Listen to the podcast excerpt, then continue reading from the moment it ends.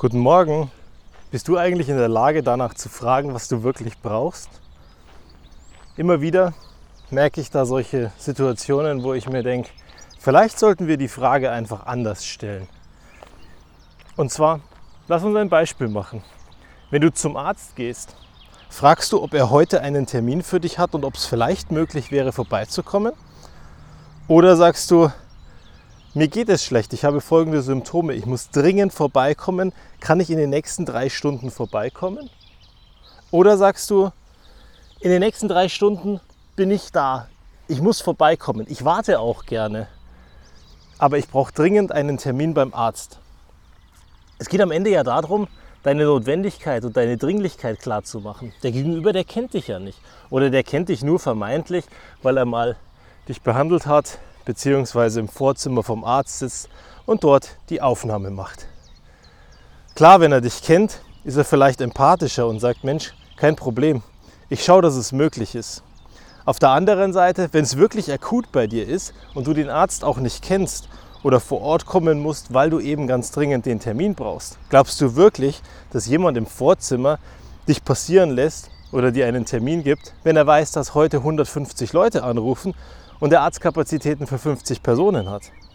Jede Person, die da vorne abgewimmelt wird und auf einen anderen Tag vertröstet wird, sauber terminiert wird, ist am Ende ja ein Erfolg dann für die Ärztin oder den Arzt oder das Vorzimmer.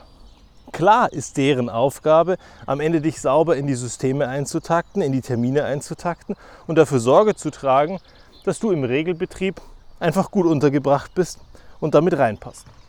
Am Ende hast du vielleicht den Luxus, dass die Wartezeit kürzer ist, aber wenn du wirklich akut einen Arzt brauchst, dann hilft es manchmal eben nichts, außer zu warten. Oder man klärt mit ihnen vorab und kann, kann sagen, hey, ich brauche ganz dringend einen Arzt und ich muss heute vorbeikommen. Wann ist es am besten, dass ich vorbeikomme, dass ich am wenigsten störe und relativ schnell drankomme? Ist einfach eine ganz andere Aussage. Weil wenn du am Ende mit den Leuten so sprichst, dass es gar nicht dringlich ist, dann ist doch klar, dass sie dich nicht dringlich behandeln werden. Und ich glaube, das ist was, was wir lernen müssen und was wir mitnehmen müssen für alle Situationen und nicht nur beim Arzt, sondern es geht am Ende darum, dass wir den Personen gegenüber vermitteln, warum wir sie brauchen, wie dringend wir sie brauchen, bis wann wir sie brauchen. Und dann verbindlich einzufordern, dass wir an den Punkt kommen, dass wir Zeit miteinander haben und die Themen erledigen können. Viele von uns sind da einfach viel zu brav, nehmen viel zu viel Rücksicht und passen am Ende sich an, dass sie eben reinpassen. Ärzte beispielsweise haben auch immer Notfalltermine. Wenn es super akut ist, dein Rücken leidet und du zum Chiropraktiker musst, sehr wahrscheinlich hat derjenige Notfalltermine, ganz in der Früh oder zwischendrin, wo er akute Notfälle behandeln kann, damit dein Leiden schnell gelindert wird. Aber auch ist eins klar, diesen Notfalltermin wird er nur an jemanden rausgeben, der auch wirklich die Notwendigkeit dafür hat. Und wenn du nicht in der Lage bist zu transportieren, dass du die Person bist, die diese Notwendigkeit hat, dann wirst du warten müssen. Und genauso ist es bei allem anderen. Wenn du einen Handwerker anrufst, oh ja, da habe ich leidige Erfahrungen gemacht. Ich finde es immer noch komisch, wenn du einen Handwerker anrufst, dass du am Ende dem richtig auf den Sack gehen musst, dass der dann am Ende kommt und seine Sachen macht.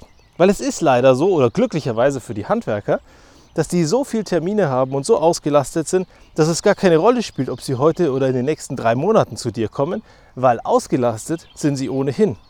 Das heißt, warum sollten sie am Ende zu dir kommen, wenn sie alternativ ein größeres Projekt machen können, bei dem sie mehr Geld verdienen oder einfach den Kunden behandeln, der am meisten schreit.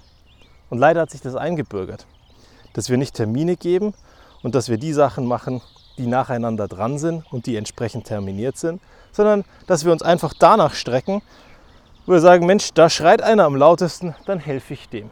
Ist auch der Klassiker bei uns in der I T. Wenn in der I T einer richtig rumschreit, wenn er richtig Stress macht, und wenn er über den falschen Kanal reinkommt, über das Top-Management oder was auch immer, dann wird ihm entsprechend schnell geholfen. Wenn er die normalen Kanäle benutzt, kann es auch mal passieren, dass er wartet.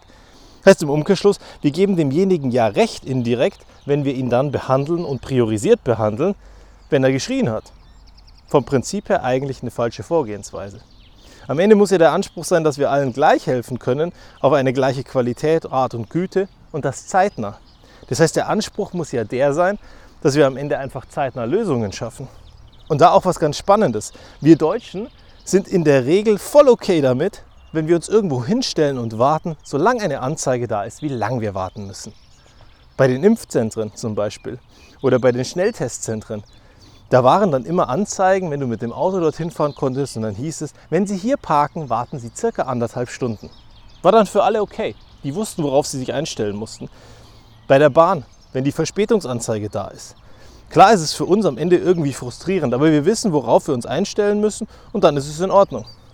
Deine Päckchen von Amazon oder von irgendeinem anderen Dienstleister draußen im Internet, die kriegen einen Termin, die kriegen eine Versandbestätigung, dann heißt, dein Paket ist auf dem Weg, es wird wahrscheinlich da und da eingreifen an diesem und jenem Tag, und dann ist es irgendwann da. Und du bist transparent im Prozess und du siehst das alles und dann denkst du dir, Mensch, ist doch super. Und wenn wir genau die gleichen Prozesse bei uns in der Firma arbeiten oder so bauen dann entsprechend und designen und diese Transparenz eben nicht schaffen, dann ist ja klar, dass der Anwender frustriert ist.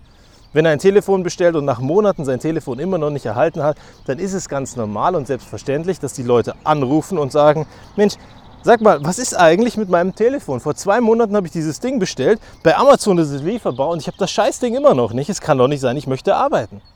Ist doch ganz normal. Der wird am Ende vergleichen mit dem, was er im Laden sieht, was er im Internet sieht, und versteht die Hintergründe deiner Situation vielleicht gar nicht, wenn du keine Ware hast. Aber wir sind auch zu wenig transparent in der Kommunikation da. Wenn wir von vornherein allen sagen würden, Achtung, es dauert ein bis zwei Monate, aus dem einfachen Grund, es gibt Kanäle, die werden anders bedient, ein Business-Kanal wird anders bedient als ein Konsumerkanal, und deswegen brauchen wir länger, dass wir Hardware bekommen. Und stellt euch bitte darauf ein, würden viel mehr Leute damit einhergehen, dass sie sagen, okay, ist in Ordnung, dann warte ich eben. Und so rufen ein Haufen Leute an und regen sich darüber auf, dass die Dinge eben nicht rechtzeitig kommen. Wir könnten es abfangen. Wir machen uns halt zu wenig Gedanken darüber. Wir kommunizieren zu schwach und wir sind zu wenig klar im Ausdruck. Auch was Termine betrifft, noch eine kleine Anekdote von mir früher. Ich hatte da mal so einen Job, wo es auch meine Aufgabe war, neben großen Infrastrukturen zu bauen, hin und wieder rauszugehen und einem aus dem Top-Management ein Gerät anzubinden. Dann bin ich mit seinem iPad oder mit seinem iPhone losgegangen und habe ihm dieses Gerät angebunden. Habe es ihm kurz erklärt, habe es ihm eingerichtet, habe ihm ein paar Tipps und Tricks zum Gerät gegeben und zur Bedienung.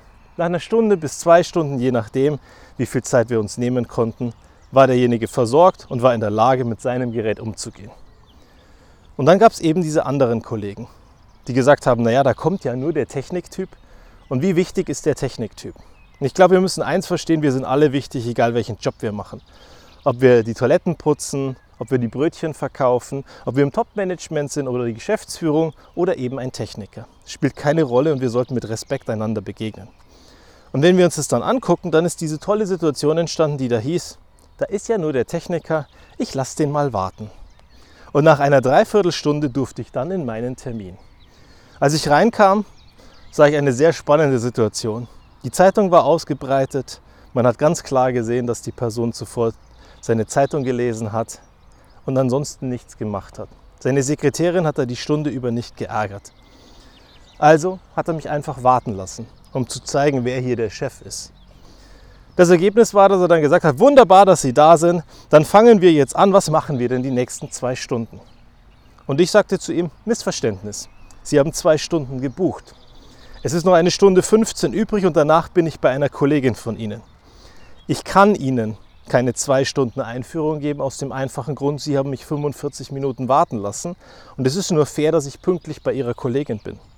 Bitte haben Sie Verständnis dafür, entscheiden Sie sich, was Sie in dieser Stunde fünfzehn lernen wollen, und ich bin zuversichtlich, wir werden einen tollen Termin haben. Damals ist er total ausgerastet, hat gesagt, was bilden Sie sich eigentlich ein? Es ist doch eine Unverschämtheit, ich habe zwei Stunden gebucht, Sie haben gefälligst zwei Stunden da zu sein. Ich entgegnete, habe ich verstanden, ist in Ordnung, leider sieht die Situation anders aus. Danach ist Ihre Kollegin dran, Ihre Kollegin auf der gleichen Management-Ebene. Wenn Sie jetzt allerdings das Telefon nehmen und sagen, dass Sie eine Dreiviertelstunde keine Zeit für mich hatten und ich deswegen bei ihr zu spät komme bzw. Ihr Gerät heute nicht anbinde, ist es für mich fein. Dann komme ich eben später zu ihr und habe mehr Zeit für Sie. Das Thema war relativ schnell durch. Ich durfte meine eine Stunde fünfzehn machen, war pünktlich bei der Kollegin. Und was lernen wir daraus? Ich glaube, es ist super wichtig, dass wir klare Grenzen aufzeigen, wie man mit uns umgehen kann, wie man Termine wahrnimmt und wie verbindlich man bei diesen Dingen ist. Und danach, immer wenn ich diesen Kollegen getroffen habe, war er unglaublich freundlich zu mir auf dem Flur. Also hab keine Angst davor, dass du Grenzen aufziehst, und hab keine Angst davor, klar zu kommunizieren, was du brauchst und warum du es brauchst. Weil nur dann kommen wir weiter zu den Dingen, die wir alle brauchen, und wir gehen alle ein bisschen respektvoller miteinander um. Bis zum nächsten Mal.